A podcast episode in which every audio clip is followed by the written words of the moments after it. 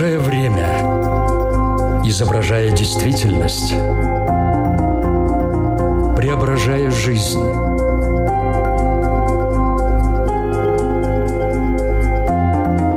Форма выражения. Программа о том, как мы проявляем себя в этом мире –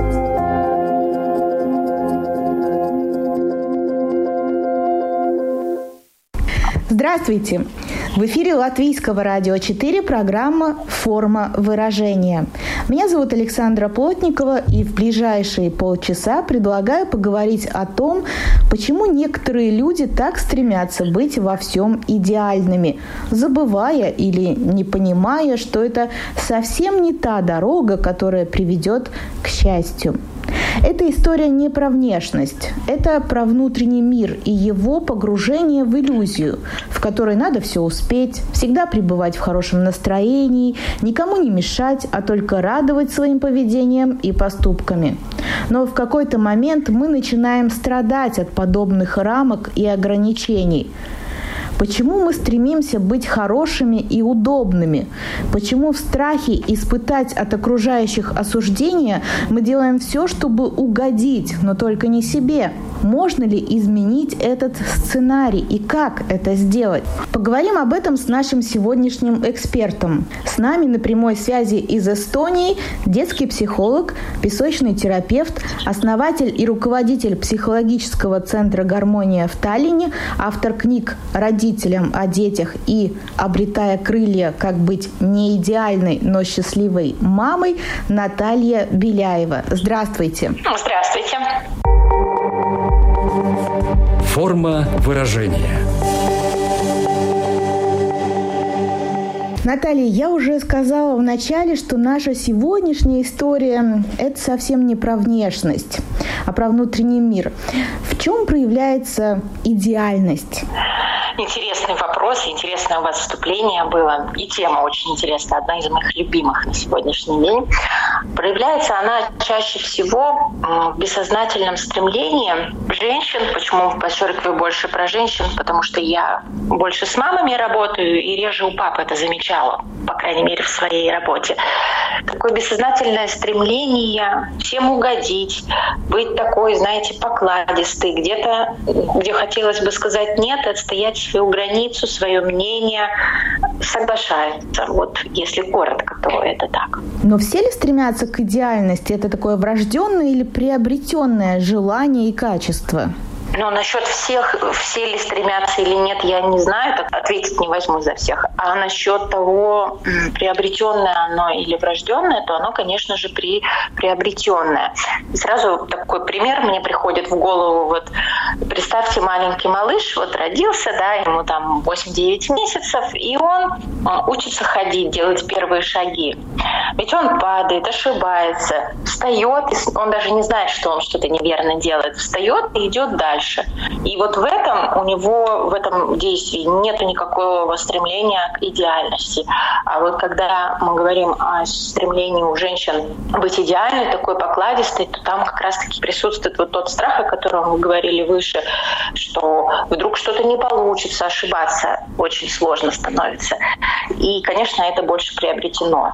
Знаете, вообще идеальность — это как некий такой невроз, и он приобретен. Какие-то еще примеры можем привести, как мы это качество приобретаем? Да, конечно. Чаще всего оно идет из глубокого детства. Ну, например, девочка вот что-то нарисовала или вот какую-то идею с идеей какой-то пробегает к маме и говорит, мама, представляешь, вот как я придумала. Ой, ну что ты выдумала? Это невозможно. Такое никак не сработает. Если ребенок слышит вот этого очень много, ну хватит, перестань, не высовывайся, ну что ты, уступи, да, такое не, не в смысле какого-то компромисса и уважения к другому человеку, а именно такое послание, что про себя нужно молчать, о себе нужно забыть и так далее. Еще очень такой яркий пример из моего детства вспомнился мне. А, я помню, мне было, наверное, года 4 или 5, и мы пришли с мамой ну, с моей семьей пришли в гости к бабушке, и к бабушке пришли ее подружки, бабушки. Для меня это были совершенно посторонние люди, и я стою, мы их встречаем, и каждая бабушка такая добрая э, подходит ко мне и целует меня в щеку. И я помню, как я стою, мне это так неприятно, и я в какой-то момент начала рукой вытирать свою щеку. И мне мама говорит, ну что ты делаешь, это же непри... ну, неприлично, так нельзя. На самом деле, если посмотреть на четырех или пятилетнего ребенка, то для него это более чем естественно. Когда ему неприятен контакт с посторонним человеком, он пытается да, как-то ну, отсоединиться от этого, отделиться от этого контакта. Но когда он часто э, слышит, ну что ты, ну не надо, ну перестань, то он выбирает быть удобным, вот когда эта идеальность появляется, но она, наверное, вначале больше проявляется как синдром хорошей девочки. От этого, от, отсюда можно говорить, например, про появление отличников и так далее. Можно ли как-то сформулировать главные ошибки, которые допускают родители, которые приводят в результате к тому, что у человека появляется вот это стремление быть идеальным, быть удобным? Ну, так достаточно сложно ответить, но, наверное, чаще всего такие мамы, они сами бессознательно в этом находятся очень часто, они не принимают себя изначально, потому что когда родитель принимает себя, э, проявляет себя в разных настроениях, но понимает, что она может быть и злой, и, и сказать об этом детях, и, и грустной, и радостной.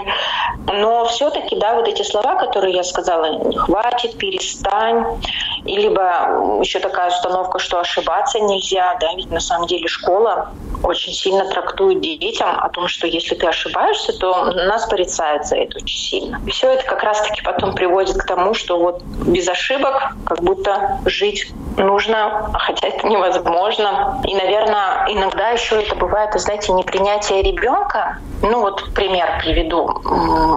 Учится ребенок, там получил двойку, и мама ему может прям сказать, что мне не нравится, что ты это получил, я не приемлю такое. Знаете, сказать это очень авторитарно. Конечно, не один раз сказать, а просто такой стиль воспитания имеет. И тогда ребенок чувствует, что вот такого меня не принимают вот этой части меня, где я ошибся, что-то я неправильно сделал, да, ну вот не выучил какой-то предмет в течение какого-то времени. Либо еще очень важный момент, бывают женщины там говорят, я принимаю своего ребенка, я не ругаю его за оценки, но при этом я вижу, что у этого ребенка, да, вот это стремление быть такой вот покладистой, очень сильно зажатой, стеснительной, замкнутой, и мы начинаем разбираться, на самом деле мама не принимает каких каких-то ошибок у ребенка. Но она ну, не говорит об этом, а про себя об этом думает. Ребенок тоже чувствует, что его таким не принимают. А дети, как я думаю, все ваши слушатели знают об этом, всегда очень сильно зависят от родителей, крайней мере, до подросткового возраста, свято нам верят, наделяют нас огромным, иногда совершенно неоправданным лимитом любви. И, конечно же, ребенок противостоять родителю в каком-то маленьком возрасте ну, вообще не может. От этого идут идут разные такие перекосы, в частности, появляется вот этот синдром хорошей девочки. А чем это опасно? В чем основные риски стремления к такой идеальности?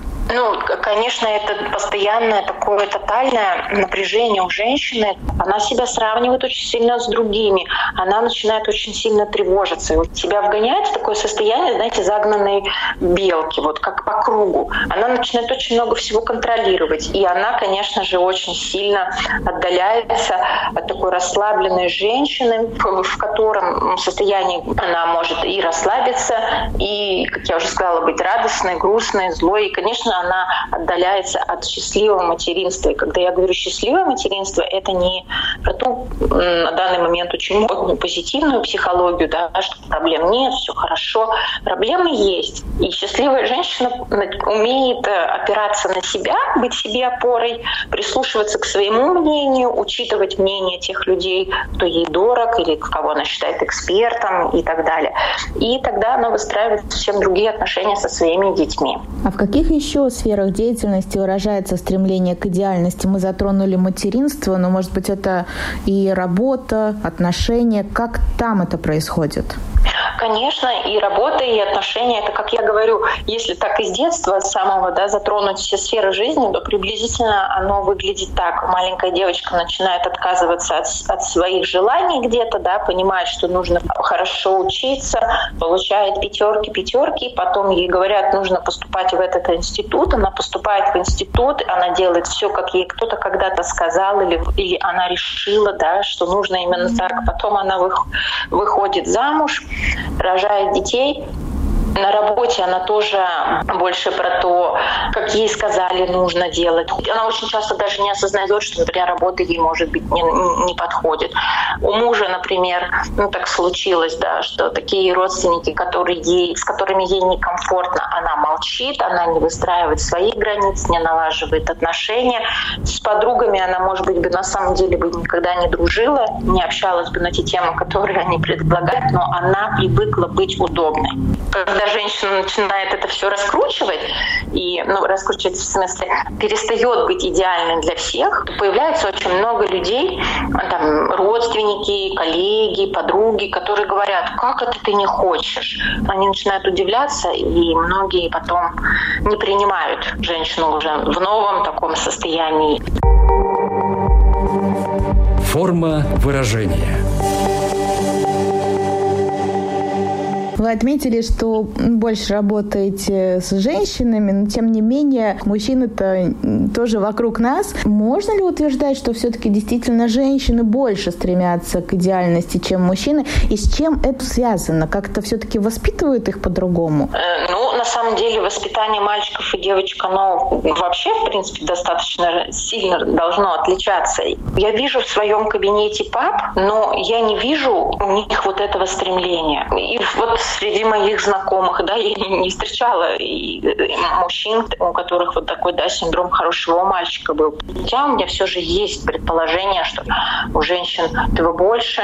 Женщины контактируют больше и выстраивают отношения с точки зрения семьи, да, эмоциональных тонов а, больше. Мужчин ну, чаще несколько другие задачи. Ну и это не хорошо, не плохо, просто такая данность. Но здесь хотелось бы перейти к личному опыту, который у вас тоже есть. Вы писали о том, что вы сами признались себе, что у вас было очень укорено стремление быть идеальной, вы встретились со своими иллюзиями, поблагодарили ситуацию за то, что это произошло, и ощутили, что быть не идеальной, а счастливой намного лучше. Поделитесь, как это было? Ой, это так волнительно вы спросили. И, знаете, так первый раз я даю такое интервью, где включены мои личные такие моменты, и это так волнительно и очень приятно, что вы спросили. И больше мне это приятно не потому, что это про меня спрашивают, а потому что появляется такая, знаете, надежда, что это поможет э, слушательницам, потому что я вот смогла, и, и кто-то другой сможет. Но на самом деле, да, у меня была укорена очень сильно во мне вот эта идеальность. Я очень много лет вообще не понимала, что она во мне присутствует. Мне было очень сложно, когда, там, например, кто-то про меня что-то говорил. Мне, мне было очень сложно, э, хотя этого, может быть, кто-то не, ну, никто, скорее всего, и не замечал. Мне было очень сложно выстраивать отношения, например, с моими близкими. Я общалась, знаете, как в неком тумане со всеми людьми. И когда я так всплывала и понимала, что что-то не то происходит, люди меня не понимали. Ну, так, знаете, как собачка маленькая там обижают, обижают ее, так я тяф-тяф, и все, и спряталась в коробку. Было очень много страхов с точки зрения, например, выстраивания моей профессии. То там было много, хоть и любимой профессии, было очень много такого, знаете, мужской энергии и достигаторства. А, когда женщина находится в напряжении, это мужская энергия, это тоже очень часто про тревожность, и она не может раскрыться максимально. Было у меня волнение, что вдруг, вдруг что-то упущу, вдруг не успею, а вдруг еще что-то. Но когда проработала это, много времени мне понадобилось на это. Не могу с уверенностью сказать, что, например, я это прям себе изменила на сто процентов. Мне кажется, это было бы неправда, если бы я сейчас так сказала. Но то, что сейчас я в большинстве случаев хозяйка своей жизни и выбираю, с кем общаться, Это да. И признаю то, что мне бывает сложно. И это вообще очень, очень классно. Вы назвали это состояние, как будто я была в тумане, я даже не осознавала, и потом из него вышла. Вот как вам это удалось? Как вы заметили эту дорогу? Будучи психологом, очень важно проходить личную терапию, личные, личные изменения. Для этого нужно выстраивать очень сильно честный разговор с собой я пригласила к нам в Таллин очень, очень чудесного эксперта. Я читала ее много, много ее книг, и она приехала с тренингом «Я разрешу себе жить» или как-то так. И э, как у организатора у меня было так много бонусов погулять по нашим улицам, пообщаться более приватно. И там я что-то начала чувствовать, что как будто ну, что-то не то. Вот, вот есть муж, есть дети, все хорошо в профессии. Ну вот, да, про меня ну, как будто чего-то не хватало. И вот тот тренинг, особенно даже, наверное, больше личное общение с, как я считаю, наставником своим, хоть я не люблю это слово, но вот именно таким вот человеком, учителем. И вот когда это и был толчок, тогда я пошла такой достаточно длительный путь работы с собой. И, конечно, было по-разному, было сложно. Многим очень болезненно, я была не исключение, принимать, что что-то в нас как будто, знаете, не, не так. Вначале это кажется очень сильным недостатком. Но я, например, всегда мам своих обучаю, когда вы встретились с иллюзией своей, что как будто было по-другому, а на самом деле вот так, то это первый шаг к тому, чтобы это поменять ну, либо все оставить так, как есть. Потому что когда к нам пришло осознание, мы становимся хозяевами отнош... ну, отношений с собой, ситуацией. Вот у меня вот тогда и все. И так вот и началось, и началось, и пошло, и пошло. Мы несколько раз в разговоре упомянули иллюзия слова и в то же время идеальность. Вот какая между ними связь? А мне кажется, у них такая, у этих терминов прямая связь, потому что идеальность — это же некая иллюзия, потому что ничего в мире нет идеального. Вот, например, деревья нет идеальных, и можно создать иллюзию с точки зрения найти садовника, и он их подстрижет под идеальную какую-то геометрическую фигуру или просто под линию. Но если к ним присматриваться, то это, этой идеальности нету. Все очень разное. И это очень прекрасно. У меня есть курс от идеальной к счастливой. И я наблюдаю на протяжении там, 9 недель, как они меняются. И они так раскрываются. И я когда-то эту трансформацию или вот эти перемены в себе, ну, как чувствовала, а теперь я еще могу и наблюдать. И вы знаете, сначала вроде бы мне, ну, пойду послушаю, все хорошо, да, обычно такой, ну, интересная тема, послушаю. Потом очень много боли, потому что падает вот эта иллюзия. Мне нравится это выражение, недавно где-то его услышала, не помню где, э, иллюзии, пусть наши иллюзии падают, это все к счастью. Пусть они бьются так же, как посуда. Потом, когда мама там, например, пишет, я не могу, я себе увидела вот это, я так не хочу. И я всегда здесь очень сильно искренне поддерживаю и радуюсь, потому что вот в этот момент рождается новая женщина со своими интересными характерами, со своими чудесными настроениями. И когда вот, вот эта дорога, да, там в 9 недель проходят они, они совершенно по-другому описывают себя. Тот же муж, те же дети. Ну, например, рассказывают, Наталья, вот мне супруг начал дарить цветы просто так. Говорит, раньше на день рождения этого еле-еле, ну тогда сквозь зубы дарил. Это какое-то волшебство. Другая женщина, помню, делилась, и не одна, причем это такие уже обобщенные да, ситуации, которые я вам рассказываю. А, они делились, например, приходят с работы, и дети подбегают, обычно мама, раньше до курса, мама, уроки надо, мама, я в детском саду подрался, мама, я штаны порвал там и так далее по списку. А тут она говорит, заходит домой, мамочка, подожди, я тебе сделаю сюрприз. Ведут ее на кухню, там дети ели, готовили, как, ну там что смогли, да, по возрасту ужин. Муж сказал, сегодня ничего не делай, отдохни. Он говорит, Наташа, как это возможно? Что в этой идеальности очень часто стремление для другого, быть удобной и очень мало о себе. Я не про тот эгоизм, да, когда становится, там, например, обратная сторона, наплевать на других. Нет, я про такую, знаете, сильную любовь к себе и к людям, и умение выстраивать границы. Они просто на глазах меняются. Это, конечно, какие-то чудеса. Поэтому идеальность и иллюзия, они там переплетены очень сильно. Но если не секрет, в чем была самая главная ваша иллюзия, которая разбилась в дребезги, как тарелка? Ну, в том, что не нужно контролировать вообще-то жизнь. Она прекрасна тем, что вот она идет. И классно быть не контролирующей, а разной. Вот, наверное, так. Я никогда не отвечала на этот вопрос, но первое, что сейчас пришло в голову, это вот, вот, это, вот эта свобода внутренняя приходит. И все начинает каким-то другим образом взаимодействовать ну, с тобой, с миром, то это, это очень классно. Поэтому, наверное, вот, вот такая вот иллюзия Вы привели примеры других женщин, но было бы интересно узнать, а в чем для вас выражалось это волшебство, когда иллюзия разбилась, когда вы ну, по-другому стали смотреть на мир, дышать как-то иначе? Вот у меня очень сильно, особенно это в профессии было заметно. Я очень много раньше вот ставила прям цель. Я не говорю, что цель это плохо, но я именно больше вот про эту энергию, да, с которой я шла там к своим целям, то я больше вот, знаете, как мужик такой, грубо говоря, вот решила, иду, иду. Вот уже сил нету, я даже не осознавала, что сил нету, да, где-то истощение. Я не про напряжение, которое должно присутствовать, а я больше такой про истощение себя где-то сейчас говорю. Если, например, смотреть как сейчас, то у меня также есть цели, у меня также есть стремление, куда я иду, к чему я иду, но при этом как будто, знаете, жизнь стала давать больше. Появляется такое сильное доверие к миру. Раньше мне было важно кому-то что-то доказать и что-то завоевать. Вот помните, я в начале нашей беседы сегодняшней сказала, что вот эта девочка маленькая, когда она растет, ей говорят, вот так неприлично, так не надо. И вот как будто сейчас, не как будто, а точно сейчас вот этого мне уже... И просто принимаю себя, люблю себя раз. Могу позлиться, могу порадоваться. И когда не получается что-то, то можно просто это отложить, и ничего не произойдет. Форма выражения.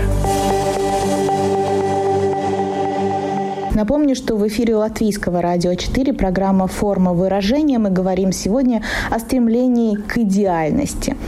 Наталья, если мы сравним вот это стремление с определенной зависимостью, она у тебя была, ты от нее избавился. Можно ли сорваться? Вот к вам вер... может вернуться ваше стремление к идеальности? Или вы уже искоренили это на совсем? Вы знаете, это чудесный вопрос. Мне почему-то в последнее время вот так часто задают, но именно мамы. И здесь, на самом деле, а, два важных момента. Первый, если проделана качественная работа. Что я имею в виду?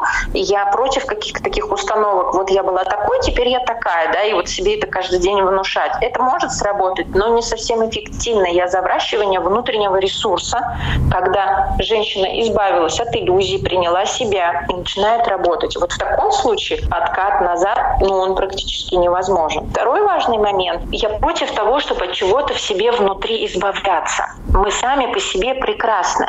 И когда, например, мне говорят, мама, я хочу вот избавиться от, от вот этого там состояния, чувства, я вот против, я за то, чтобы мы это принимали.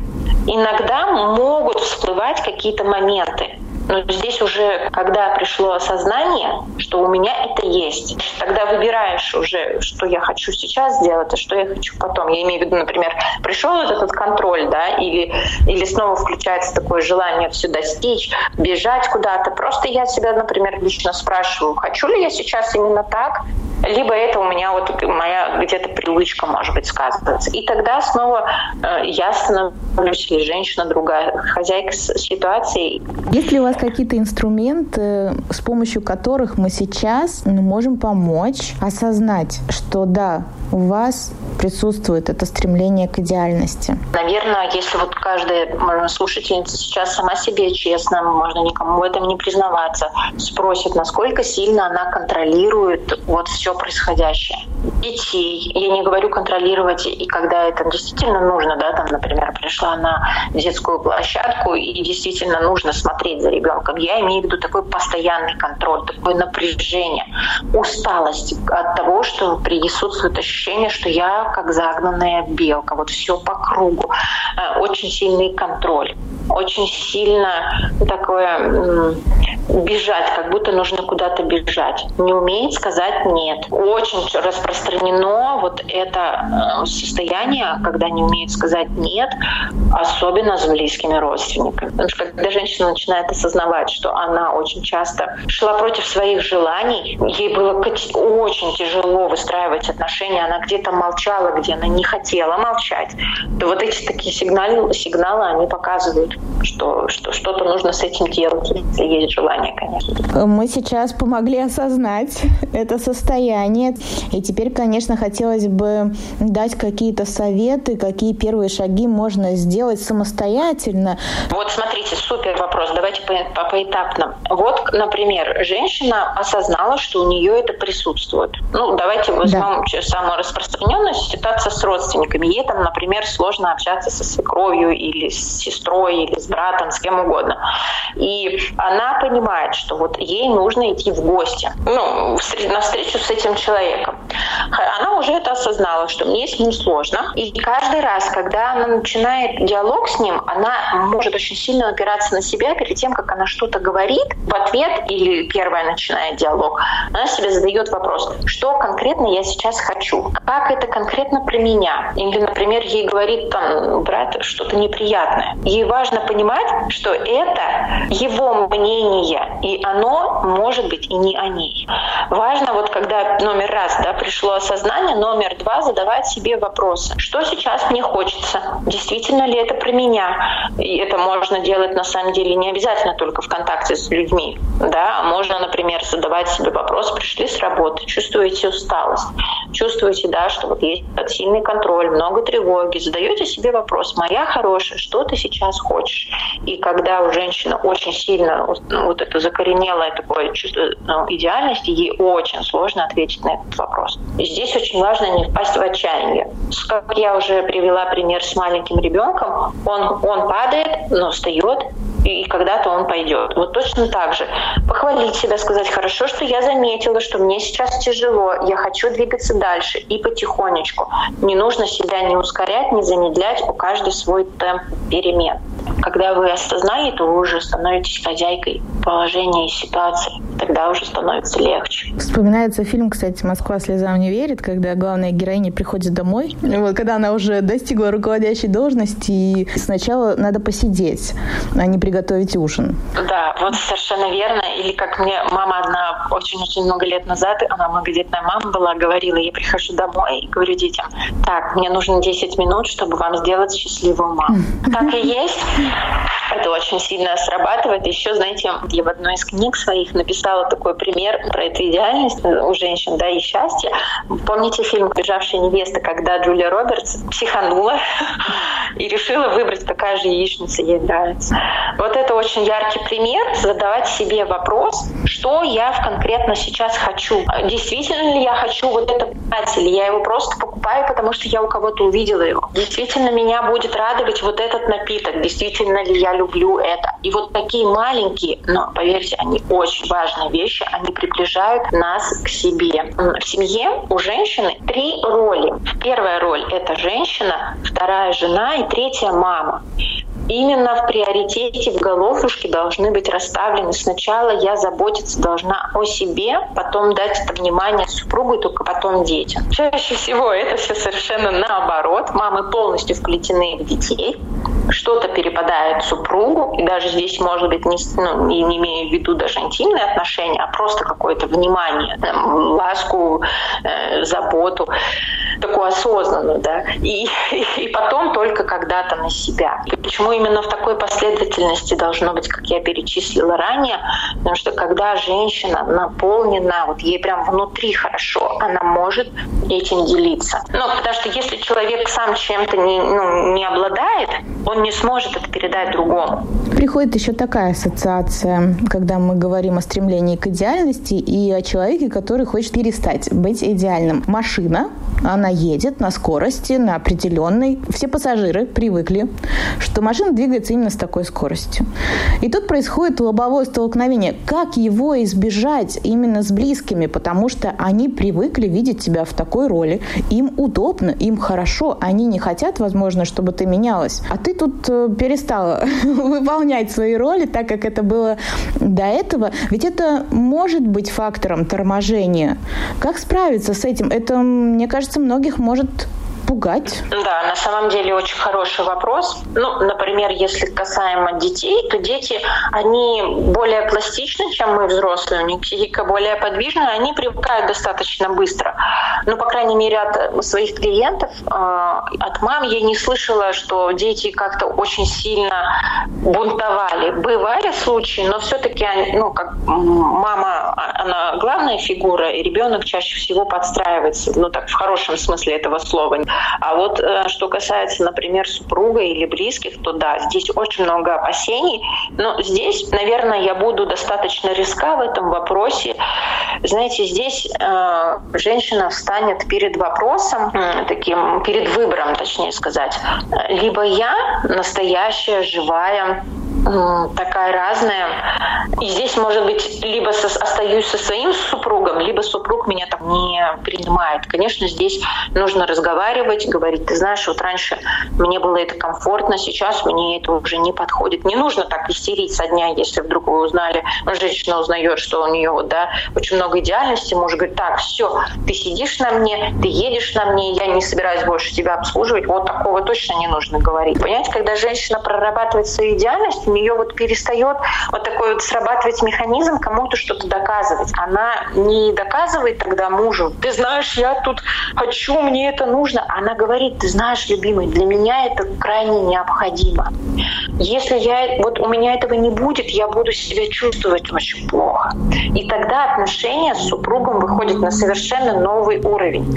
И здесь два сценария. Супруг, ну, по крайней мере, то, что в моем опыте вот с моими клиентами, супруг супруг прислушивается, потому что любой союз, ну, по крайней мере, я искренне на это надеюсь, создается по любви двух людей. И тогда супруг принимает эти изменения в женщине. женщине. Либо, если не принимает, то это тоже по-честному, честный разговор с дальнейшими какими-то событиями, развод, либо терапия личная, семейная. Но здесь очень важно понимать, что когда пришло осознание, что хочу по-другому, то женщина перестает кому-то что-то доказывать, фыркать, обижаться. Она больше настраивается на диалог. И когда два взрослых человека разговаривают, то там очень много всего полезного, продуктивного в этом диалоге появляется. А если мы говорим о рабочих отношениях, то какую подсказку можем дать? Во-первых, важно понять, что вы всегда должны быть за себя, но это не значит, что вы должны прям в контр сразу пойти. Я иногда есть такие коллеги, с которыми нужно быть более жесткой. И здесь тоже несколько сценариев развития событий. Например, возьмем сценарий, когда такие покладистые и адекватные, назовем это так, сотрудники, коллеги и женщины ты знаешь, мне вот сейчас уже больше так не подходит. Например, раньше она что-то делала, да, там помогала как-то, что-то выполняла, например, отчет писала постоянно за кого-то. Он говорит, ты знаешь, все-таки я сейчас тебя не выручу, извини. Начинает выстраивать свои границы. Опять не так, что ты на меня тут насел, хватит пользоваться моей добротой. Понятно, это пози... оппонент сразу вступит в позицию защиты очень сильной, будет защищаться, ну и конфликт выйдет. А когда говорит, ты знаешь, мне не получится. И, и чаще всего с этим ни у кого проблем не возникает. Здесь главное вот этой женщине, которая приняла решение менять отношения, оставаться верной себе. И второй момент, когда может не получиться, та сторона имеет право нас не принимать. Здесь вообще про любого человека, не обязательно про сотрудника, любой. И это его ответственность. Форма выражения. Ваша вторая книга, которую вы выпустили, называется «Обретая крылья. Как быть не идеальной, но счастливой мамой». У меня к вам просьба. Объясните, почему там стоит сначала «Обретая крылья»? Потому что, проработав свою идеальность, приобретается большое такое счастье э, внутреннее, да, такой свет. Поэтому появляются такие символические крылья, когда женщина становится прям хозяйкой своей жизни. Поэтому, обретая крылья, это очень символичная, очень сильная такая метафора. Ну, в двух словах для тех, кто эту книгу еще не читал, она о том, как стать э, не идеальной и счастливой? Или это больше про личный опыт? Расскажите немножко. Это на самом деле и про то, и про другое. У меня была задумка, конечно же, первое, чтобы женщине действительно она стала другой, проработала про себя очень много пишу, рассказываю много о себе и все время веду некий диалог. Поэтому эта книга и личный мой опыт чтобы он был в помощь. Не просто, знаете, такой набор упражнений, вот делайте. Нет, и не рекомендация, а именно все с подкреплением очень сильного личного опыта, своих личных проработок и, конечно же, а, чтобы женщина как бы, да, не оставалась одна в своих переменах, потому что когда э, есть желание поменяться, что-то в себе изменить, сперва появляется такой некий азарт, потом ну, такой да, приятное ощущение, все, как это вкусно звучит, как мне это хочется, как мне хочется, чтобы все по-другому было, и это прекрасное желание. Но потом очень многие встречаются с реальностью, и наступает такое некое отчаяние что-то не получается, что-то идет не так. Вот книга, она такое, знаете, как поддержка. И особенно вот мой диалог с женщиной, потому что это отчаяние, оно нормально.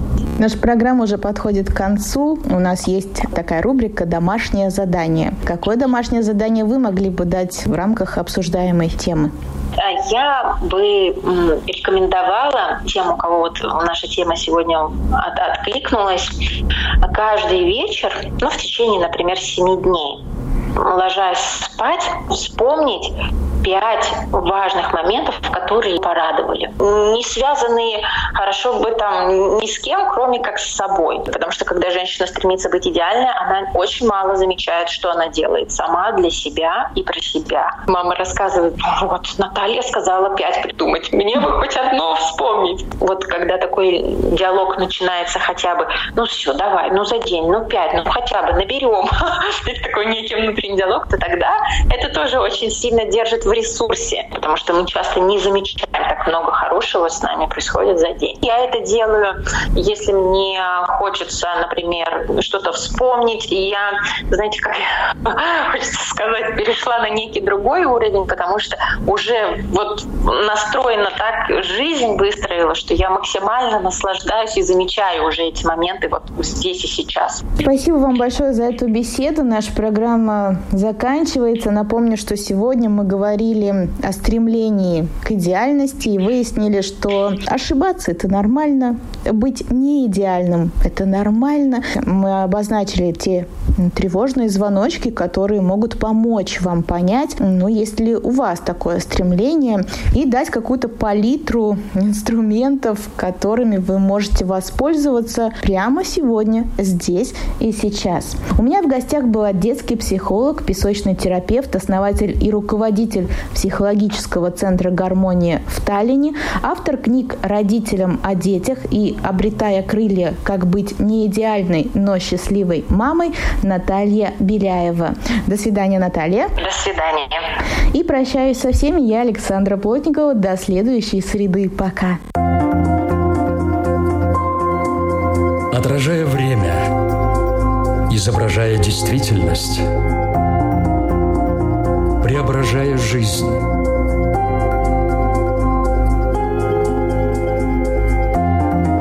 Форма выражения. Программа о том, как мы проявляем себя в этом мире –